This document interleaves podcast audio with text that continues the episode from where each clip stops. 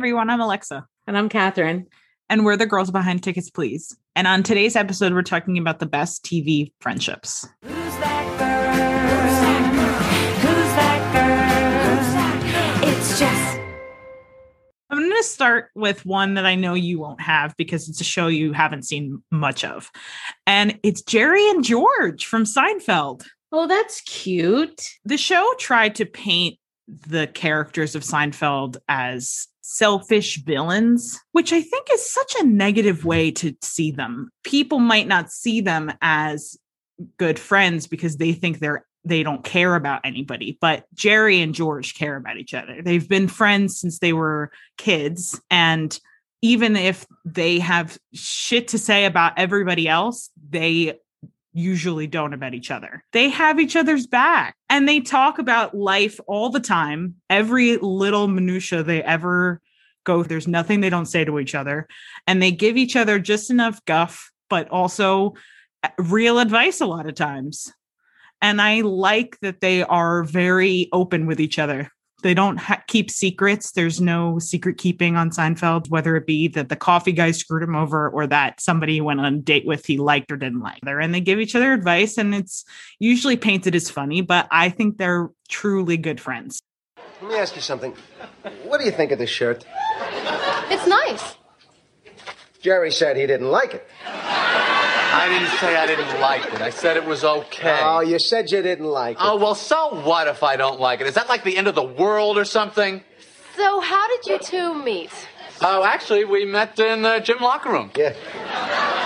Actually, it was in gym class. I, I was trying to climb the ropes, and uh, Jerry was spotting me. and uh, I kept slipping and burning my thighs. And then finally I slipped and I fell on Jerry's head. yeah, we've been close ever since. So I'll start with a couple that we already kind of talked about, which is Meredith and Cristina. I have them on my list. They were the first ones I wrote down. They're the epitome of a TV friendship. They really are. They're the TV friendship. I mean, just based on the phrase "you're my person" came from that show, and that they're talking oh, about each yeah. other. I mean, that's really permeated Beyond. so much so that that I actually forgot yeah. they were the first to say that. Anyway, I put your name down. That's why I told you I'm pregnant. You're my person. I am. Yeah, you are. Whatever. Whatever. It's far beyond Grey's. People say that to one another without knowing it's really entered the zeitgeist from Grey's and it's about them and that's really true of them. I miss them together. I know. I haven't watched most of this recent season of Grey's as you know because yeah. it got so horrible but I don't blame you. In frequent years the few times where Meredith is supposed to be on the phone with Cristina or texting with her or whatever, it always really hits me in the heart. Because I think it's important to take the time to tell the people you love how much you love them while they can hear you. I love you, Cristina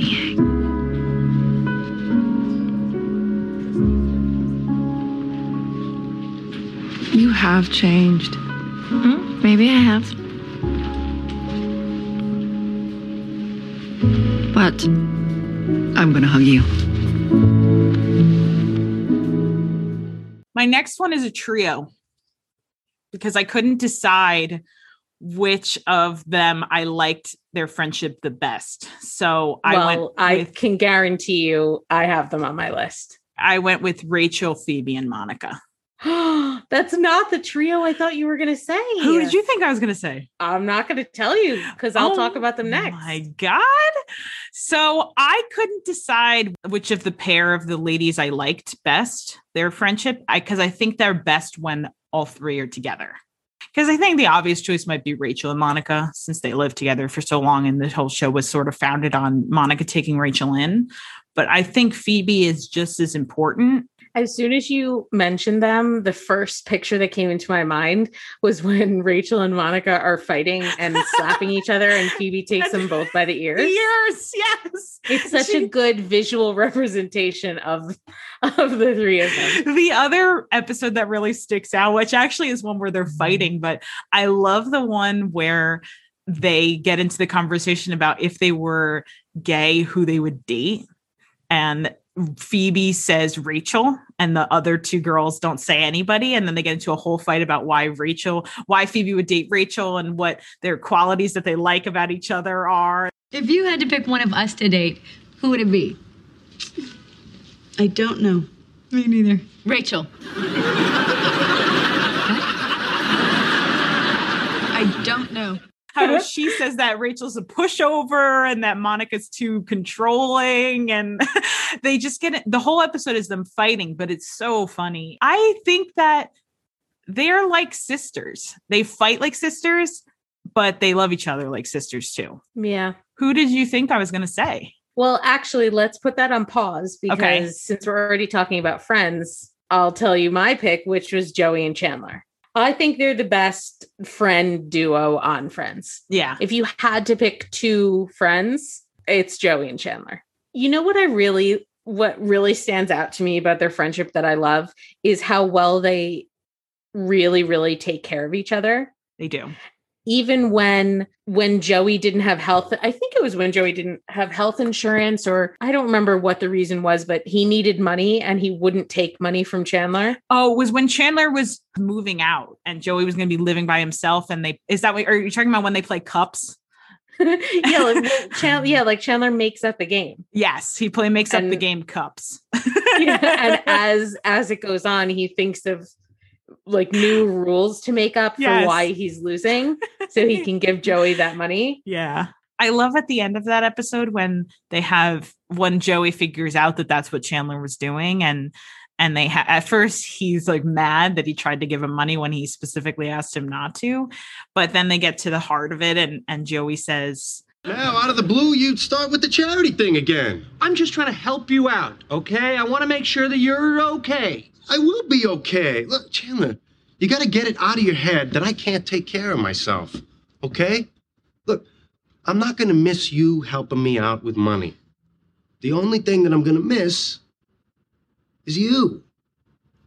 They're so sweet. I that's a great episode when when the last night that one that, that's what that one's called and I loved what the girls are doing too that ra- they're again fighting. It's funny because I see their biggest exam- examples of friendship when they fight because it's the way they fight. It's always over.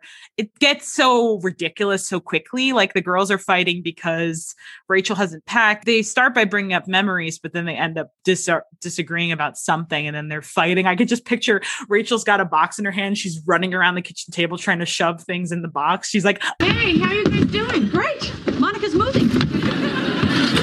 I am not. Oh, really? Well, how come all of your stuff is in this box? You guys, you guys, I think I know what's going on here, okay? You guys, stop! I know that, I know that you're acting mad because you think that'll make it easier to leave. But deep down, you're still really sad. Deep, deep down. No, Phoebe, I am mad. Well, deep, deep, deep down. Yeah, I'm just mad. then keep running. and then they soften and they talk about what they love about living with each other and what they're going to miss. They fight hard and they love hard. When I told her that I was going to be moving in with Chandler, she was really supportive. You were so great. You made it so easy. And now you have to leave. And I have to live with a boy. My next pick, Nick and Schmidt from New Girl. That's my trio. Nick, Nick Schmidt, Schmidt and and Winston. Winston. I I know that Nick and Schmidt are closer than Schmidt and Winston or Nick and Winston, but it didn't feel right to not have Winston included in the mix. Even in interactions where it's just Nick and Schmidt, like Winston's energy is like always present. Like they wouldn't have as many funny and great things that they have if it weren't for Winston. So I I think he has to be included. That's very true. And as the show goes on, there's less and less where they're separated. It's Yeah. mostly that they're all together all the time. But why I just picked Schmidt and Nick, I mean, they are truly perfect for each other. They're just the right of balance. Nick is such a disaster for so much of it, and Schmidt loves to take care of him and to do things for him and try and control him, but he can't be controlled. And there's such a I can I always think of one of my favorite scenes with them is when they go into business together towards the end and they're trying to give the presentation about the swoot, I think is what they're presenting on. And And our pitch meeting with Lori is Friday. Friday? you never told me Friday. He I never told told you a he never hundred times it was on Friday. That sounds like it could be right. Yeah. Could be Friday. I think Now we need another good idea in four days. I can't work under pressure like this. You know that I get nervous. I am just a man. I am not a god. Uh, I think we're all aware of that. Why are you talking like that? What? We're all aware of that. Guys, stop fighting. You're upsetting Winston. Schmidt, like we've talked about many times on this show, just loves so openly Nick from the beginning. He learns to love everybody in that same way, but Nick was like his first love. And I think Nick, if it weren't for Schmidt, I mean, a lot of the reason why Nick grows and develops is because of his friendship with Jess as well. But Yeah. I think if it weren't for Schmidt, Schmidt's love for Nick is so intense and so unconditional that Nick almost at one, some point has no choice but to start opening up and receiving that love and giving it back. That is so true. I can think of the episode where Schmidt buys Nick a cookie because he was thinking about him. Yeah, I was thinking about you. What do you mean you were thinking about me? What do you mean? I don't know. I was thinking about you. Think about you a lot, bro. Why?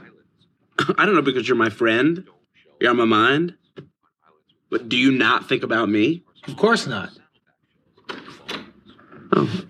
But then as the episode goes on, Schmidt, like Nick realizes that he really hurt Schmidt's feelings by saying that and that he sees how much he loves him and that he's got to do better to make it apparent that he loves him too. I saw uh, John Mayer posted something the other day on Insta stories about Andy Cohen.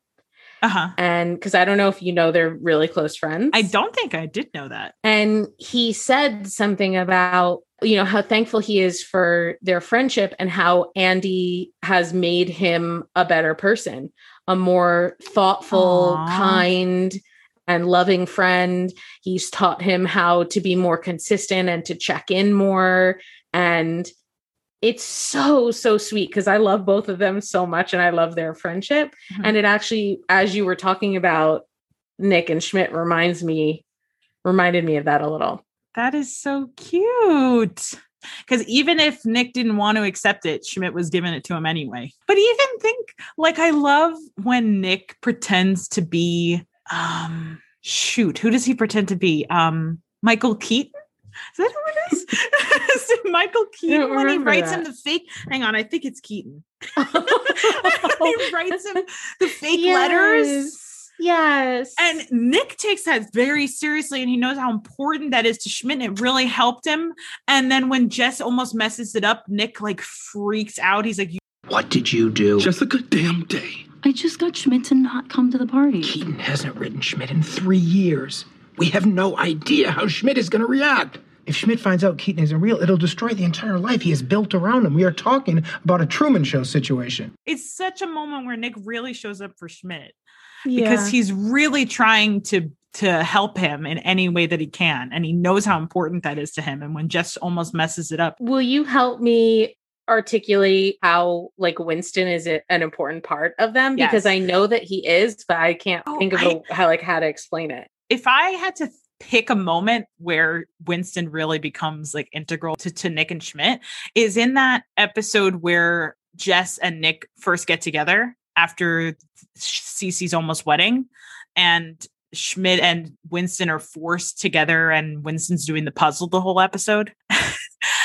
in fact, they call it out. Schmidt says to him, This leaves us with one choice to become best friends. Huh? Yeah, fine. Per- okay, great. Now, as my best friend, I expect you to be willing to sacrifice everything for me at a moment's notice, including, of course, unfortunately for you, your dignity. Yeah, fine. Winston, what can I do for you? Don't talk to me that much. Never lie to me and never, ever touch my puzzle. but again, he's sucked in because he gets involved in the stuff with Cece because it's the whole Schmidt has to decide whether or not he's going to be with Cece or with Elizabeth. And so Winston gets wrapped up in the lie and then he realizes that he's got to help Schmidt out of this and it's it's really in that moment that Winston really becomes as involved in all the shenanigans. Is that the one where Schmidt ends up yelling at Winston because Winston says something like he's doing the puzzle and he says like Hey, Schmidt, what do you think it's going to look like? What do I think it's going to look like? Yeah, the puzzle. Winston, it's on the box. The, the picture's on the box. It's a Japanese garden. Schmidt, calm down. What your Terrible at puzzles. Worst I've ever seen by a mile. What are you, have, fly vision? Look at this puzzle. It's ages six and up. You are up, Winston. You are way up. You want to say that to my face? This is a corner piece, Winston. How do you not see that? What are you blind? I'm so sorry. Actually, a blind man could feel the smooth edges of a corner piece. My next pick is something I've already sort of articulated to you, and it's Carrie and Samantha. interesting. I have Carrie with someone else. Until I'm guessing it's Miranda.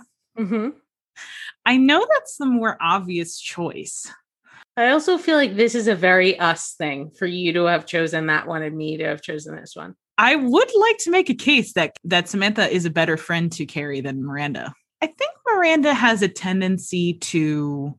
mm, I know she's coming from a place of love for Carrie, but sometimes it comes off as so judgmental that Carrie can't even come to Miranda with an issue. And when that's the case, she will go to Samantha because she knows that no matter what she says to Samantha, she's not going to run from her or judge her or say something harmful that like about what she's doing. Samantha will just sort of listen and Samantha is who Carrie tells when she's having the affair with Big. And I think it's because she knows that Samantha will really be the only one to not be like how could you do that but more just like wait a minute what's going on here like why is that going on and less about criticizing what she's doing and more just hearing what's going on and trying to be there for her for what she's sort of needing in the moment. Yeah, I think Samantha is definitely the safest choice to bring that information to first. It's like Uh-huh. if you need to get your foot in the door Yeah. of having the, that conversation with your friend, Samantha is the first logical choice because she knows she's not going to be judged. I agree.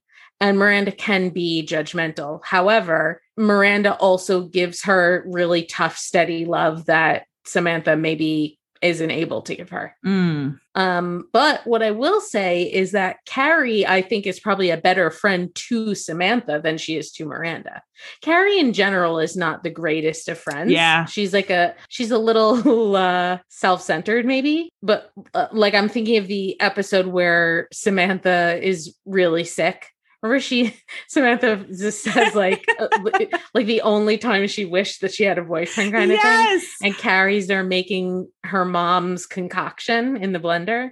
Whereas when Miranda hurt her neck and was Oh my God, naked she on the floor, Aiden. she sends Aiden. And then when she goes over there the next day to apologize and brings the bagels, and they end up getting into that fight about the bullshit bagels because she didn't even bring cream cheese. Yeah. Because she she was coming over there with under the guise of apologizing, but really it was because she wanted to talk about her stuff. You know what? This is bullshit. Yeah, that's what I think. No, you.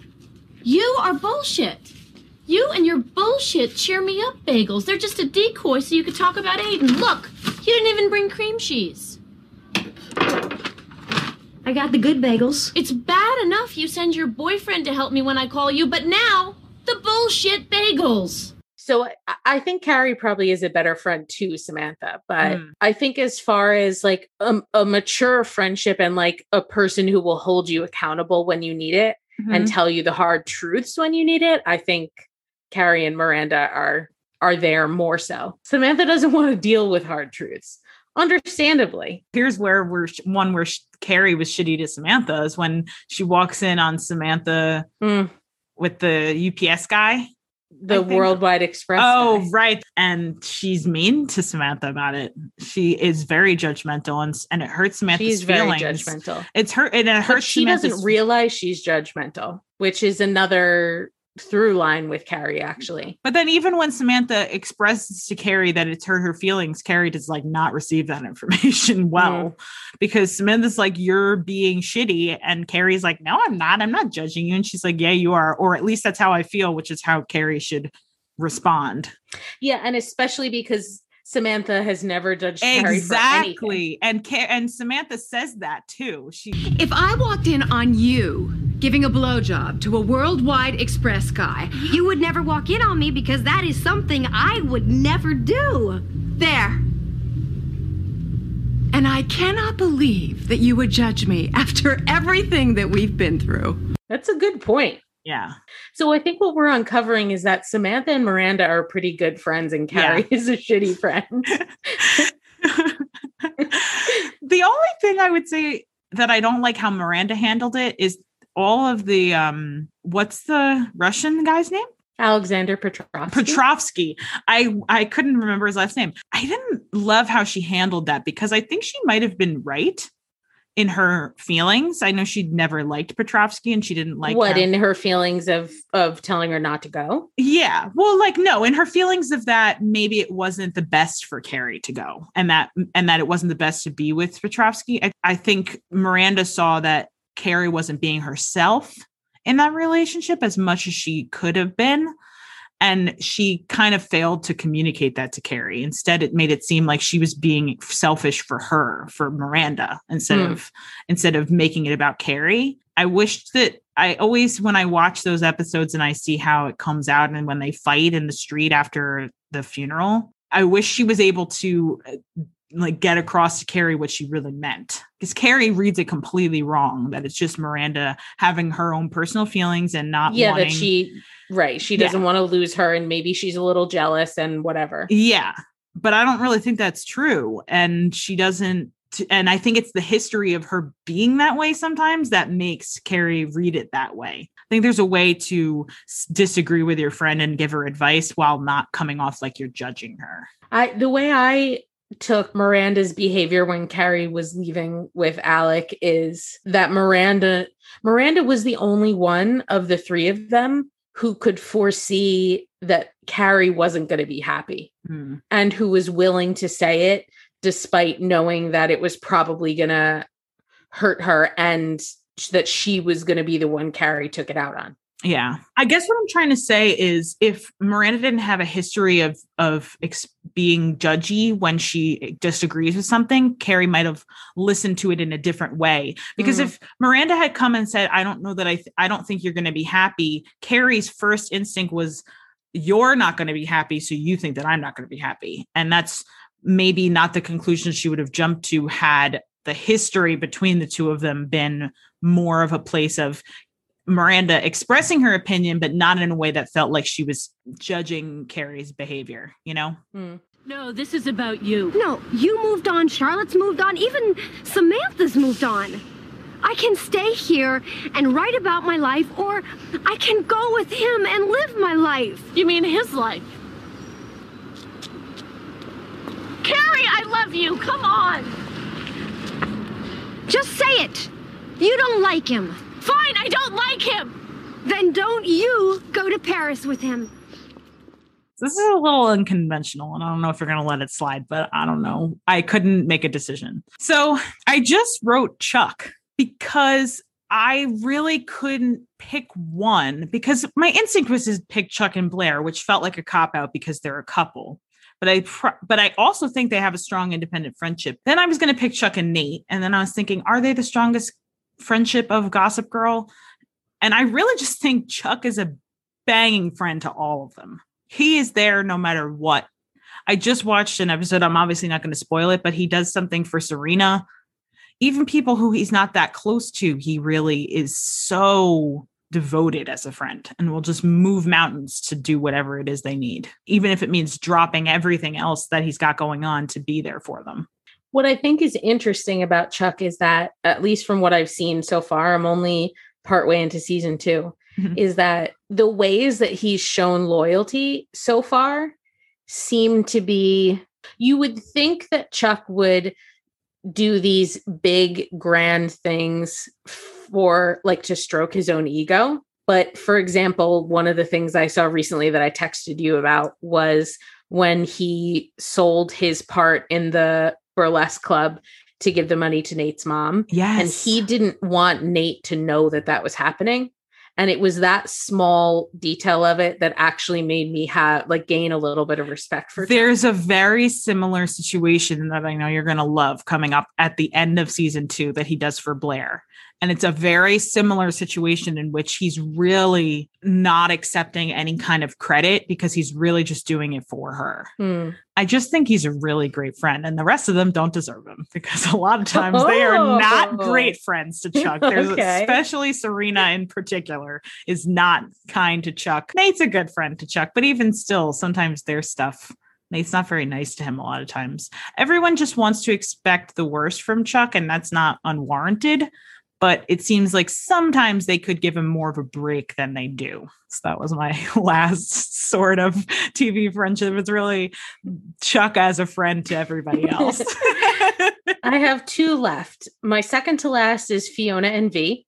I have them on my list. I think we ended up talking about their friendship a little bit when we did our TV couples Mhm. episode, which, by the way, if you haven't listened to, go back and listen. It's one of our favorites. But I think the thing that makes me love Fiona and V so much is actually something that it's a quality that I find in a lot of the relationships on Shameless, which is that I mean, they all go through really, really rough stuff all the time.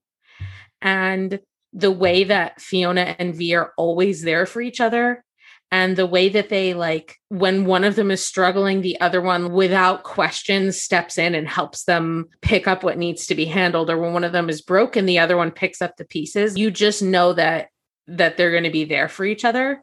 And I think it's a really nice undercurrent of stability in an environment for both of them and and really all of them where there's so much instability. I think that's part of what helps keep them both feeling like tethered to the ground. They are such a nice constant through Shameless because that's so atypical for the show. And they really are there. And what I like is that they don't ever have a sense of keeping score. They don't hmm. they don't like to hold things because they because each one of them goes through so much all the time that it would be easy to be like how could you not do this for me? Like I did that for you.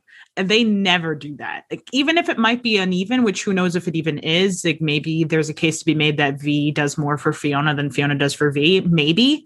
But that never even becomes a, a topic of conversation because the two of them are just know they're there and that they don't have to worry that there's some kind of element of iou Yeah, it's almost like the same kind of feeling you get when you know a romantic couple is going to be together for life. yes Where it's like we're doing this life together, so like your problems are mine. yes And while that sometimes can be a little codependent and mm-hmm. unhealthy, it doesn't, for the most part, it doesn't feel that way between Fiona and V. It just feels like a healthy way of of being yeah it other. never feels like one of them is taking van- advantage of the other's help or or anything like that or taking them for granted i think that they value each other the, the same And my last pick is, I think, one of the most unexpected friendships of the whole show. And that is Pam and Dwight. oh that's a great one Specifically, I mean, there are so many great, quiet, sweet moments between Pam and Dwight. But one of them that comes to mind is when she's sitting there, like on, like at the end Oh. of that hallway, and Dwight goes and sits with her. And he s- sort of tries to be tender with her. And of course, like he doesn't allow himself to get too vulnerable, you know, even when he does, he like closes it up really quickly. yeah But, um, but he loves Pam. And I think he even says that. he one point. does he says it a couple of times and one time that i just thought of i cannot remember who I think it might have been that annoying sidetrack thing they brought in kathy like in the later seasons i think i'm pretty sure they're in florida and kathy says something to dwight about how she doesn't understand what jim sees in pam and Dwight's response is something like, "Really? Have you met Pam? Pam's awesome."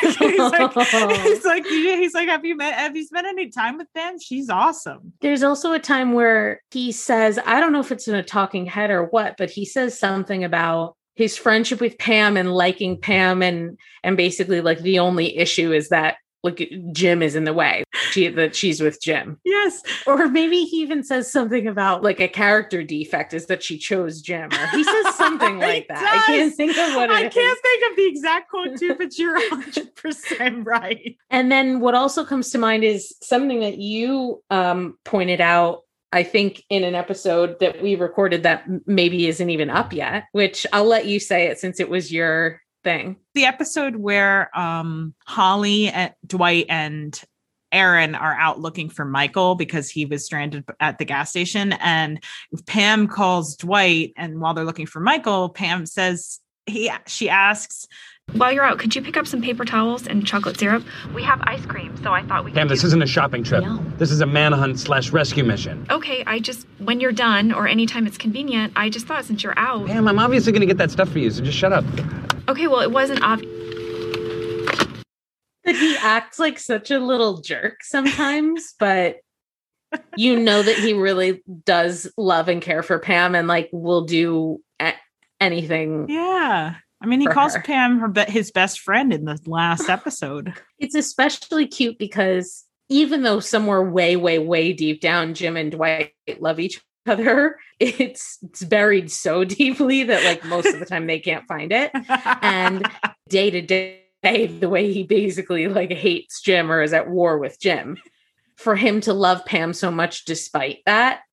you know what I just thought of? Uh, I think it might be what you were trying to think of. If not, it's another example where he says something similar. It's the episode where they go to um, Gabe's house for the Glee watch party, and Cece won't go to sleep, and and they're trying, and Dwight is helping them, and they're trying to convince him to continue helping. And Pam says something to Dwight like, Dwight, I've always considered us to be very good friends, great friends. Remember your concussion? I do.